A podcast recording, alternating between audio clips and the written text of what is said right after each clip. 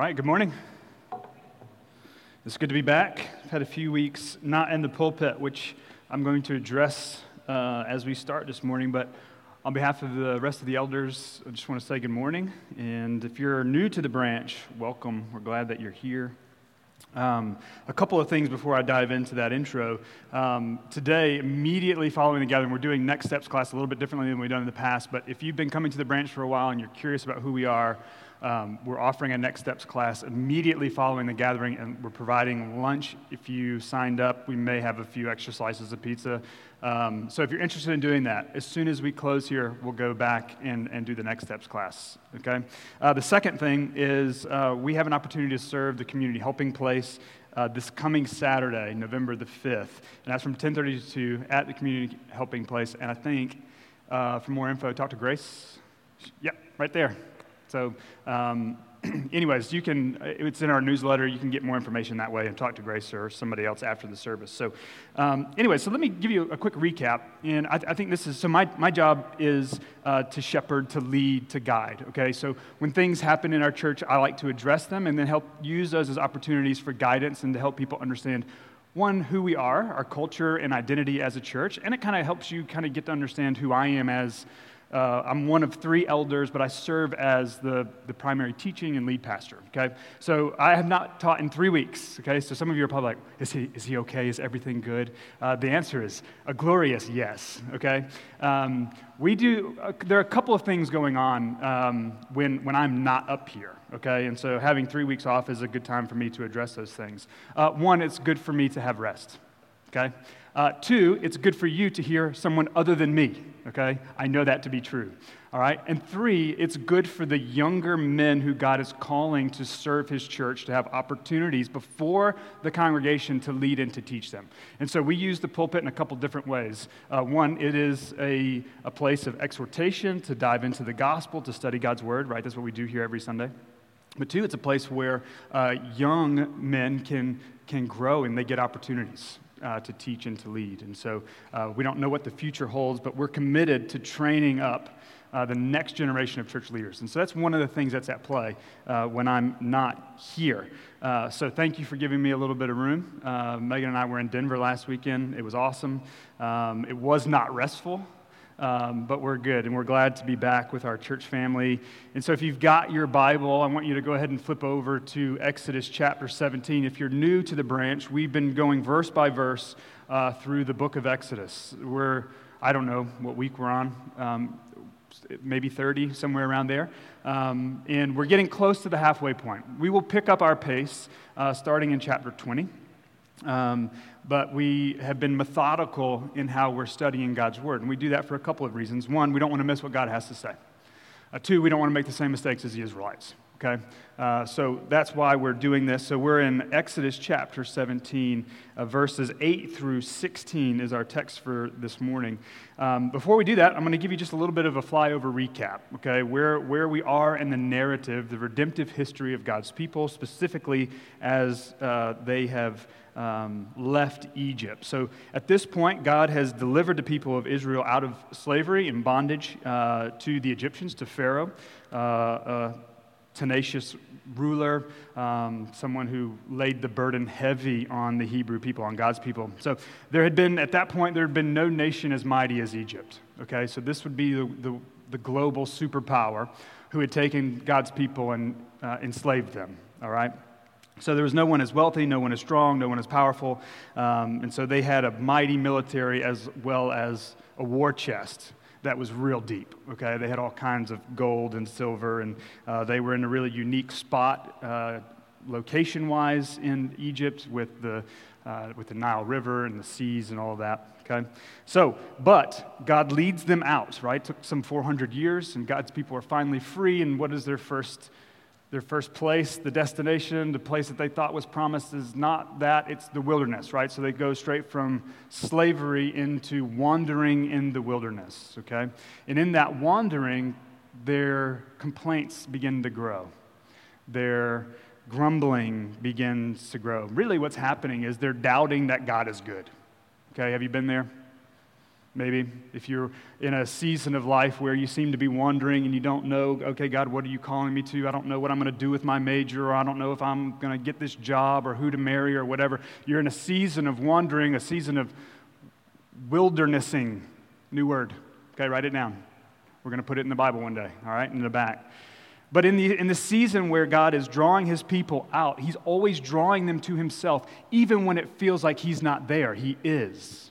That's the great hope. We've often talked about the book of Exodus being the gospel of Exodus, that God is doing for the people of Israel what the people of Israel could never do for themselves. That's what Jesus is doing for us in the gospel. Okay, and we we are going to tie a bow on that here at the end. And so, what happens in the wilderness is they, like us, begin to complain and they're hungry and they're thirsty, and yet God provides for their every need. If you'll remember from this would have been maybe six weeks ago, God provides direction for them, right? In the pillar of cloud and the pillar of fire. So they know where to go.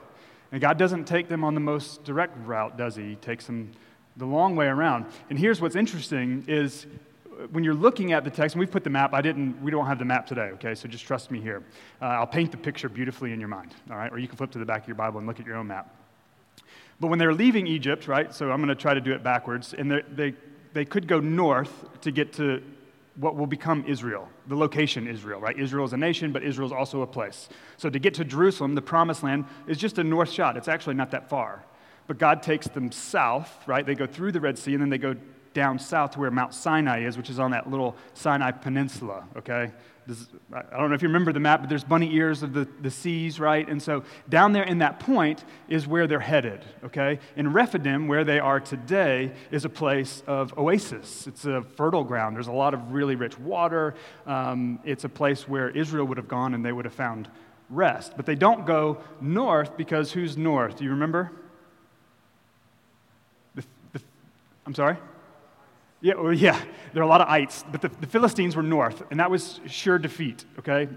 They, they would have gone to a battle, and, and God preserves them by taking them south, so they don't have to face that war right after. They were dressed for war, but they were pretending to be warriors, okay, at this point. And so when they go south, and they, as they get to Rephidim, here comes Amalek. And Amalek is there to fight. And so for the first time, Israel's battle is not a battle on the inside, but a battle on the outside. Okay, so let's pick up the text in uh, chapter 17, verse 8. We're going to take this in three sections, okay? We're going to deal with the first two verses, and then we're going to do 10 through 13, then 14, 15, and 16, all as segments. We're going to spend a little bit of time. If you're in family group this week, I hope that I, I got some uh, texts saying, hey, help us with verse 16. We're going to do some of that today, okay? So if you're in family group and you're like, I don't know what this means, um, I don't either, but I have some options. Okay, so that's what we're going to lay out today. So let's read verses 8 and 9, chapter 17. Then Amalek came and fought with Israel at Rephidim. Verse 9 So Moses said to Joshua, Choose for us men and go out and fight with Amalek. Tomorrow I will stand on the top of the hill with the staff of God in my hand. So there are a couple of questions that we have to ask as we dive in here. One, were who were the Amalekites? Amalekites, okay? I'm going to say that about a hundred different ways, but Amalekites is how you're supposed to say it. Stephen, get it together. I've been off for a few weeks, okay? Give me a break, these Hebrew words. All right? So the Amalekites, though, were descendants of who? Does anyone know? Esau. Okay, so Jacob and Esau were brothers. They fought in their mother's womb. They hated each other a lot. Okay, who gets the blessing? The, their father's blessing. Uh, Jacob gets the blessing, Esau does not. So I want to remind you from Genesis chapter 25, listen to this. This says, The Lord said to her, which is Rebekah, Two nations are in your womb, and two peoples from within you shall be divided. This is Genesis 25, verse 23. Chapter 25, verse 23. The one shall be stronger than the other, the older shall serve the younger. Now, this is a, this is a, a glance into the future, right? And what we've, we've established is here in Exodus, in Christ's upside down kingdom, where the first are last and the last are first. Christ comes as a servant king, right? He gives everything that he has selflessly, but it's also a look backwards. Do you remember Cain and Abel, right? Brothers who despised each other, and that was the first murder that's recorded in the Bible. But it even goes further than that. It goes back to this, this battle between God and his enemy. Right? This was the battle that was happening in the garden. It just didn't really have a name or a face. It was a threat to the actual kingdom of God. And so, this is, for the Amalekites, this is just the beginning of what will become a repetitive assault on Israel. So, this isn't their only war. Okay? There's going to be a war here, and in a couple years, there's going to be another war, and then there's decades of war, and then David kills them. Okay, I'm going to I'm going to get you there here in a minute. But just so you know the end of the story, the Amalekites are no longer ruling on the earth. Praise God for that. Neither are the Egyptians. Okay? So uh, here we have uh, a quote from Charles Spurgeon. I'm going to read this to you. I know Curtis is excited. He might stand up and shout. But listen to what he says. He's, he gives a great definition here of what's happening with Amalek, okay? He says, The children of Israel were not under the power of Amalek. They were free men. For the first time, okay, in generations, they were free, all right? And so we are not under the power of sin any longer. The yoke of sin has been broken by God's grace from off our necks. And now we have to fight not as slaves against a master, but as free men against a foe. Moses never said to the children of Israel while they were in Egypt, Go, fight with Pharaoh. Not at all. It is God's work to bring us out of Egypt and to make us his people. And praise God for that. But when we are delivered from bondage, although it is God's work to help us, we must be active in our cause. Do you see how now the, the onus is tipped? Right? Because of this, now what do we do?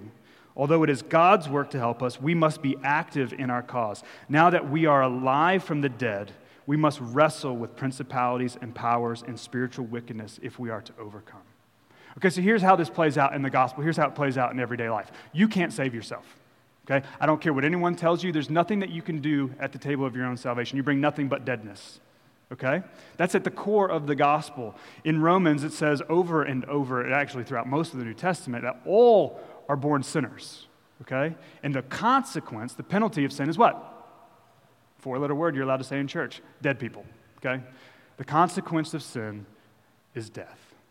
All right? So, what's happening here is that as God saves Israel, now he's equipping Israel to do the work. This is what's happening in the church. Okay? God has rescued his people. This is us. If you're in here and you are a Christian, this is us. All right? He has rescued us. He has breathed life back into dead lungs.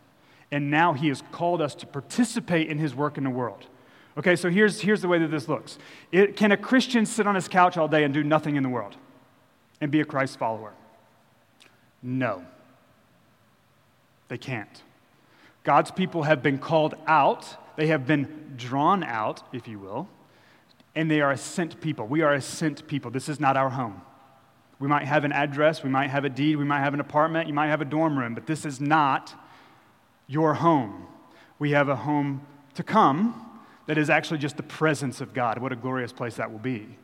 But while we are here, we have been sent on mission to participate in what God is doing in the world. Does that make sense? Okay? So now that we're on the same page, now we have to transition of who were the Amalekites and now why were they fighting?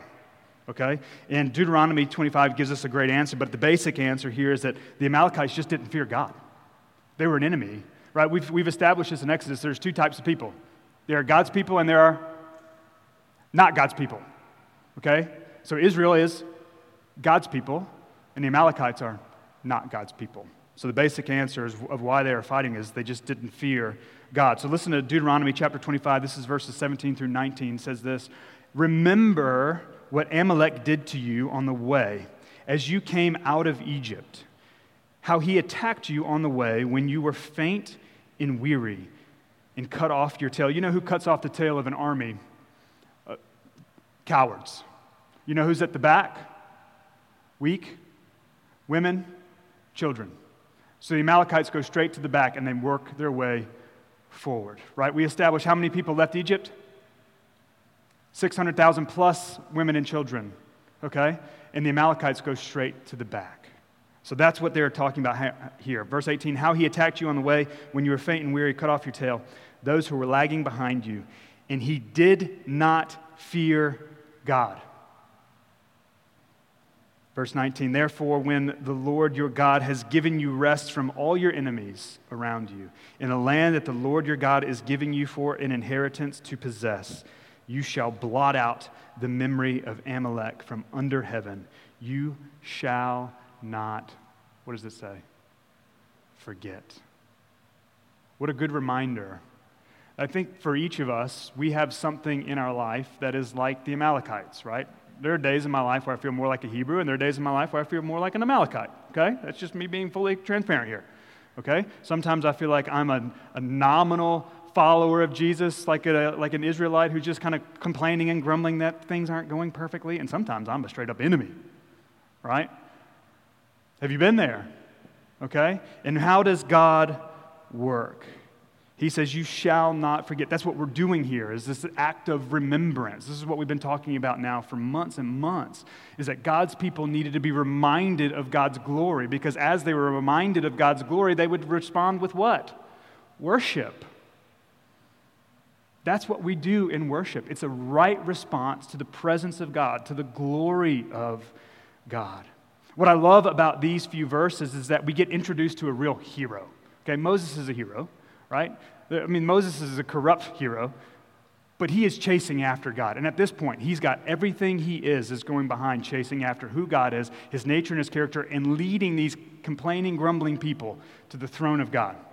Okay? But we get introduced to another one, and his name is Joshua. And Joshua, I'm the spoiler alert, okay? Joshua is the one who leads the people to the promised land, not Moses. All right?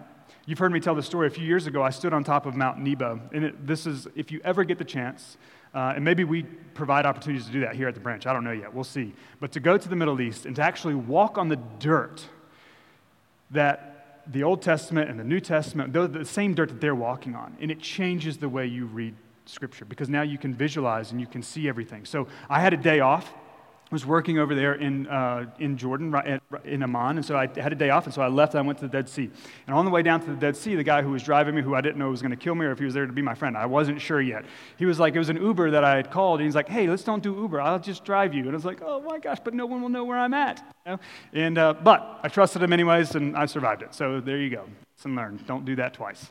Uh, but on the way down to the Dead Sea, he goes, hey, do you want to go stop by Mount Nebo? And I was like, yeah, I do.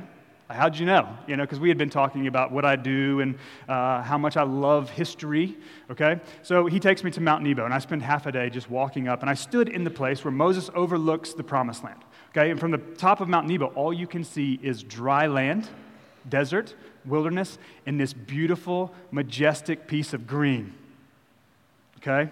That's where they were headed. And Joshua is standing right next to him, and this is where God says, Moses, you're not gonna go. You won't be the one to deliver the people into the promised land. It's going to be Joshua.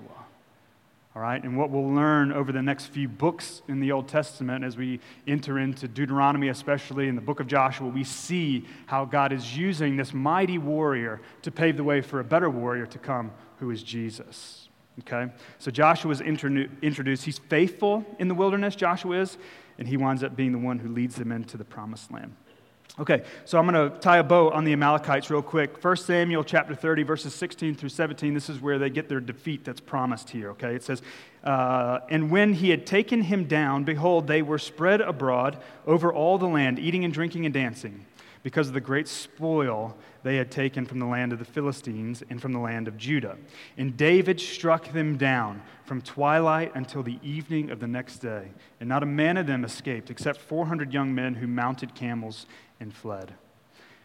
David, verse 18, recovered all that the Amalekites had taken, and he rescued his two wives.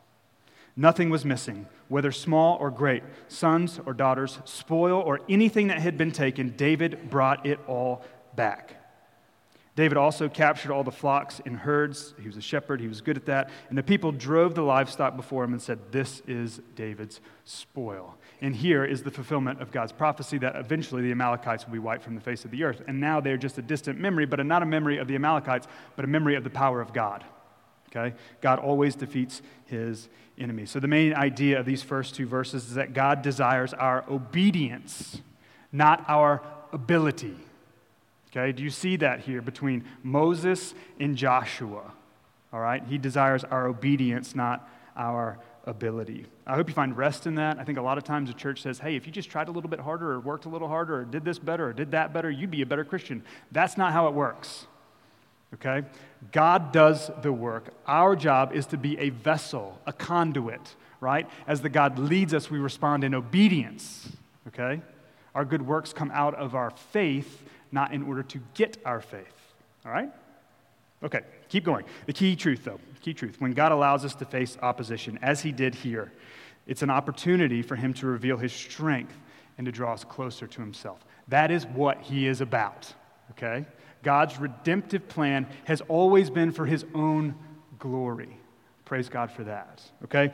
Let's jump down to verses 10 through 13. Moses um, was in a posture of prayer here. And so, what I want to do is I want to dive into what this might look like. So, let's read verses 10 down through 13, okay? Uh, so, Joshua did as Moses told him, and he fought with Amalek.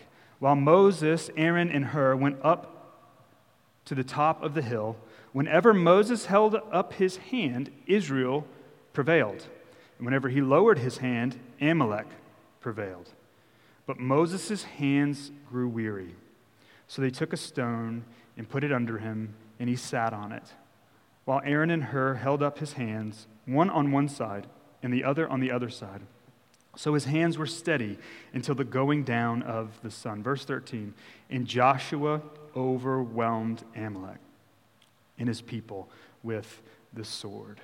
So we see Moses now with a posture of prayer, okay? So the Hebrews would have typically, traditionally, they would stand with their arms raised in prayer. Okay, so that's Moses' posture here. He was appealing to God to show his power by saving his people. At this point, Moses really cares for his people. Can you see that?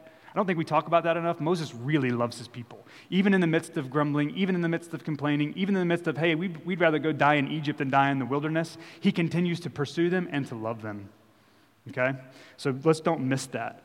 But I think what we take out of this text is that we should be a people who pray. Would you agree with that? We had a meeting this week, actually, all of the leaders in our church. And the number one thing that came out of that meeting is we need to be a church covenanted and committed to praying together. And over the course of the next few weeks and months, we're going to start leveraging our time here for that end, for that purpose. But we should be a people who pray. We should be perseverant when we pray. And we should put people around us to help us understand and know how to pray. There are people sitting probably to the right or to the left of you or to the front or the back of you who has a really robust prayer life. And if you're struggling with your prayer life, you know how you can learn to pray? Pray with them. I promise you. Or go get an old book that has written prayers in it and read them. Not as a way to become a robot, but as a way to be enriched, to be fulfilled, to grow in your prayer life. And all, while all of this is true, okay, this is how growing up, even uh, there are parts in, in my seminary education where we come to this text uh, in Hebrew, by the way, which we're about to get really complicated from a Hebrew grammatical sense. But um, we would study this passage, and the main takeaway would be robust prayer life. Okay? I don't think that's what this passage is about. Okay? So while all this, we got Moses' posture of prayer, he's got his staff in his hand. This passage is more about the judgment of God than the prayer of Moses. Is prayer important? Absolutely, it is. Is Moses praying here? Probably. Okay, he certainly has taken the form of prayer. Is he praying? I don't know. But what I do know is that through what God is calling Moses to do, God is establishing his judgment over the Amalekites. All right? So, throughout our study of the book of Exodus, the staff has been representative of the judgment of God on those who hate him. It was true in Egypt when he would tap the water. What happened to the water? In the Nile, it turned to blood. Okay, when he shook the staff again, what happened? We got gnats and we got flies and we got boils, right? And what's happening here is that in all of this, it's a repetition of Pharaoh's refrain. Do you remember Pharaoh's refrain from early in Exodus? Who is the Lord that I should obey him? That's Amalek. Who is the Lord that I should obey him? And what is the repetitious response of Moses, of the Lord through Moses? so that you may know that I am the Lord. So that you may know that I am the Lord. So that you may know that I am the Lord. God establishes authority over Amalek to establish authority over us. Okay? Biblical community fights for each other. So we see that here in this, in this picture. Okay? So as Moses is holding his hands up, I mean, if you, you, you want to do this exercise, hold your hands up as long as you can. Uh, I'm at 24 minutes. Okay? I promise to not go more than 11 more, but I guarantee you no one can stand here for 11 minutes with your hands up. All right? Anybody want to bet? No? Liam's got it. Okay? But our arms get tired. Okay? Human limitation. All right, that's who we are. You can't, you can't hold something up, especially if you have something of weight, right? It, it, that time decreases even more. But as Moses was holding his hands up, he's being filled with the Spirit of God. His people are winning. They've never won. Okay? That's what they thought. But little do they know that the Red Sea was victory for them. Leaving Egypt was victory for them. Avoiding the Philistines was victory for them. And so, as Moses stands with his hands up, his army is winning. And as he grows tired and his arms begin to drop, they begin to lose. And so, who knows, who notices this? His people. Aaron, his brother, and Hur. And what do they do? They respond. So, here's what this looks like in the church, okay? whether he's praying or not praying, he's in the posture of prayer. Can we get there? If we're good there, then this next application point is how we respond as a church. If you see a brother or sister in, in this church, or maybe outside of this church, who's struggling and they've grown weary, you have a job to do. It is our responsibility as Christians to walk alongside them and to prop their arm up. Okay? And I promise you, I covenant to you before the rest of everyone else in here. If that's you and your arms have grown weary, there are people in this church who want to walk alongside you just to hold your arms up. They don't have the answers. They just have one answer, and that's to point you back towards the gospel of Jesus Christ. Because he said, Come to me, those who are weary. So, what do we get in Jesus? We've, we've said this week after week. We can't understand Exodus theologically until we've understood it Christologically, right? So, Jesus is the true and better Moses who also goes up on top of the hill to see a battle being waged. And yet, his arms didn't grow weary. He didn't need the support of the one on his left or the one on his right. He was there to save them too. And so, as he stands on top of the mountain and his arms are outstretched, there is a battle being waged. But it wasn't the battle between an earthly enemy, the Amalekites, it was the battle of sin.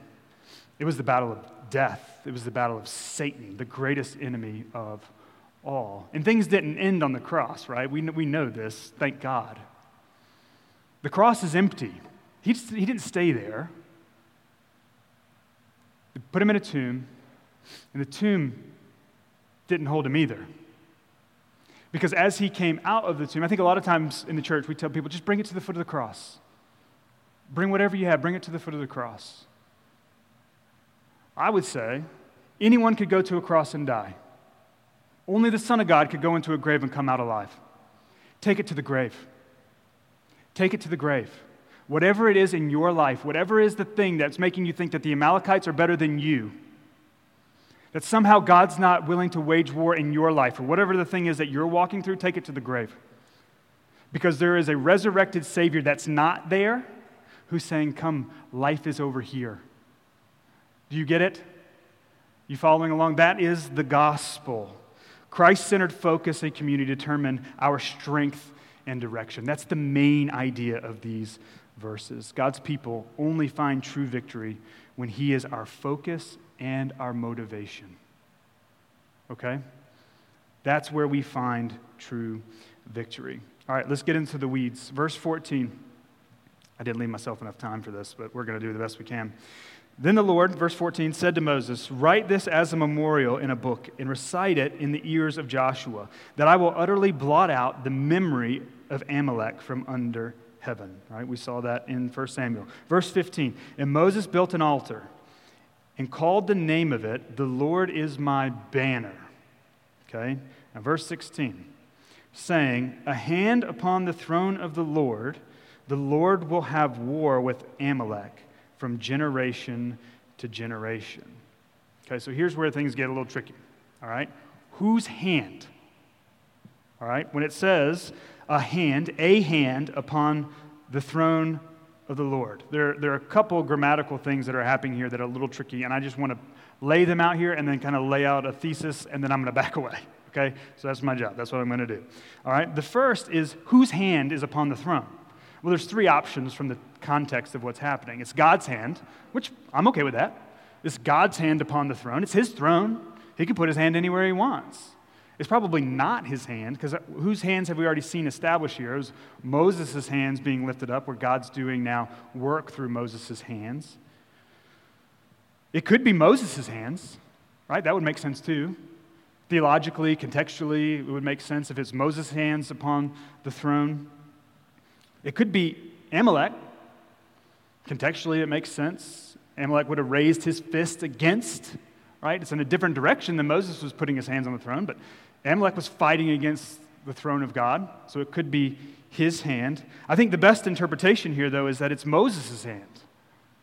It's his hand upon the throne. And why does this matter? Because he's surrendering to God. Moses knew that the victory of his people had nothing to do with him. You know how he knew that? Because he couldn't keep his hands up. Okay? So as his hands are weary and tired, he finds the strength to lay his hands on the throne of God in submission to the sovereignty of God. Okay? Do you see that? Now, I'm not going to die on that hill. All right? It could be God's hand, it could be Amalek's hand. I don't think it really matters.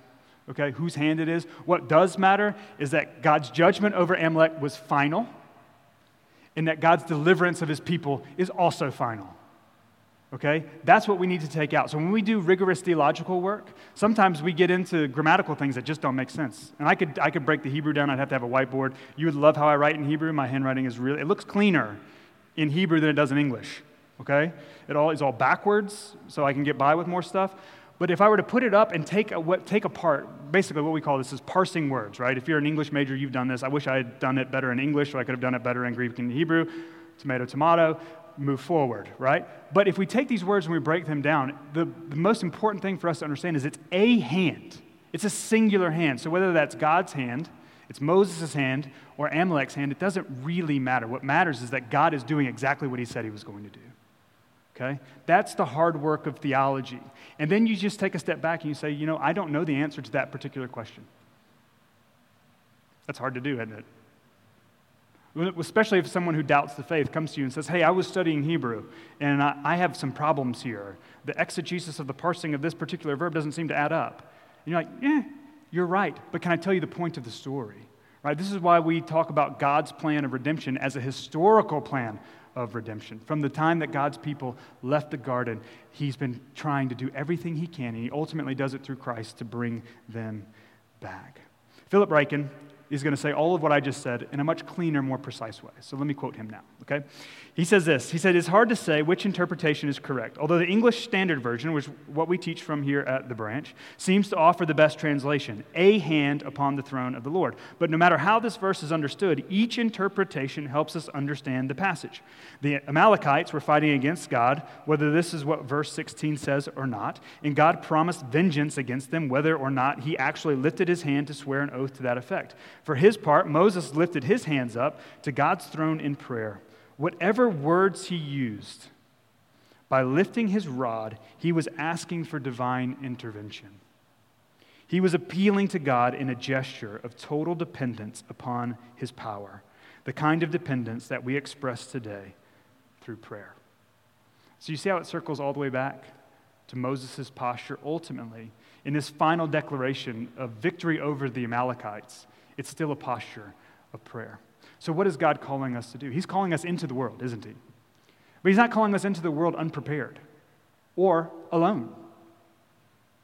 He's calling us to go into the world by the power of prayer, through the power of prayer. Okay? And sometimes that looks like just taking the posture of prayer. You don't always have to know what to say.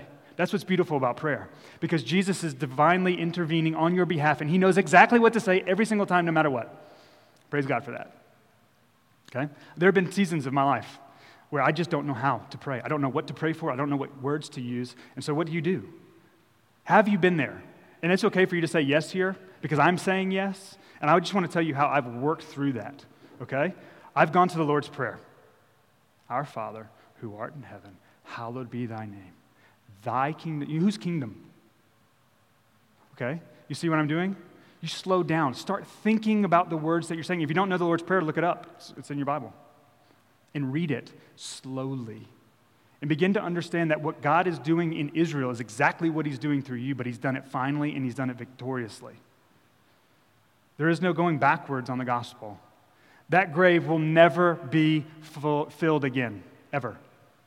Not with your bones or my bones. Praise God for that. It's also not with Jesus' bones. They ain't there, okay? So Jesus is the banner, right? We see that here. The Lord is my banner. What is a banner? A banner is a place in a battle where people know to run to for safety, security, and to get a game plan. Okay? So when we come here, all right, when we come here every Sunday, this is exactly what we're doing. We're taking the banner of Jesus and we're sticking it as firmly into the ground as we can, and we're saying, I need rest. I need to recoup. I need to be encouraged. I need to be exhorted. I need to be sent out. I need my people. We are at war in the world. Okay? I hope you see that. It took Israel a while to figure out that they were already, they had spent 400 years at war, they just didn't know it. Okay? I hope that won't be us. So, the gospel application here is that the battle is the Lord's. Your battle, my battle, Moses' battle, all of Joshua's battles, those are the Lord's battle. One day there's going to be another prophet to come who's like Moses and another warrior like Joshua. But this time it's one person, and that person is Jesus. Jesus is our banner who rallies to himself his people from every nation, from every tribe, and from every tongue. That's the gospel according to Exodus. Amen. Let's pray. Father, we love you. We thank you for uh, this text. God, I'm grateful for just even this space uh, season of life as we press into uh, these next few chapters of Exodus. God, I pray that you will help us to see you clearly. Would your spirit move uh, mightily in the rest of our time together?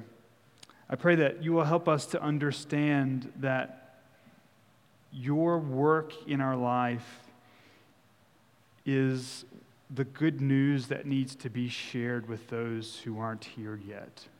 The gospel is the greatest story ever told because it is an innocent son coming to rescue lost brothers and sisters. So help us to rest in the truth and the beauty of the gospel this week. Help us to rest in the fact that sometimes we need others to come along and lift up our arms in worship and prayer. Help us to see an empty tomb. God, we love you. We're grateful just for the way that you have blessed our church, the way that you've blessed us individually, and pray that you continue to drive us and to call us towards Christ likeness. We pray these things in the beautiful name of Jesus. Amen.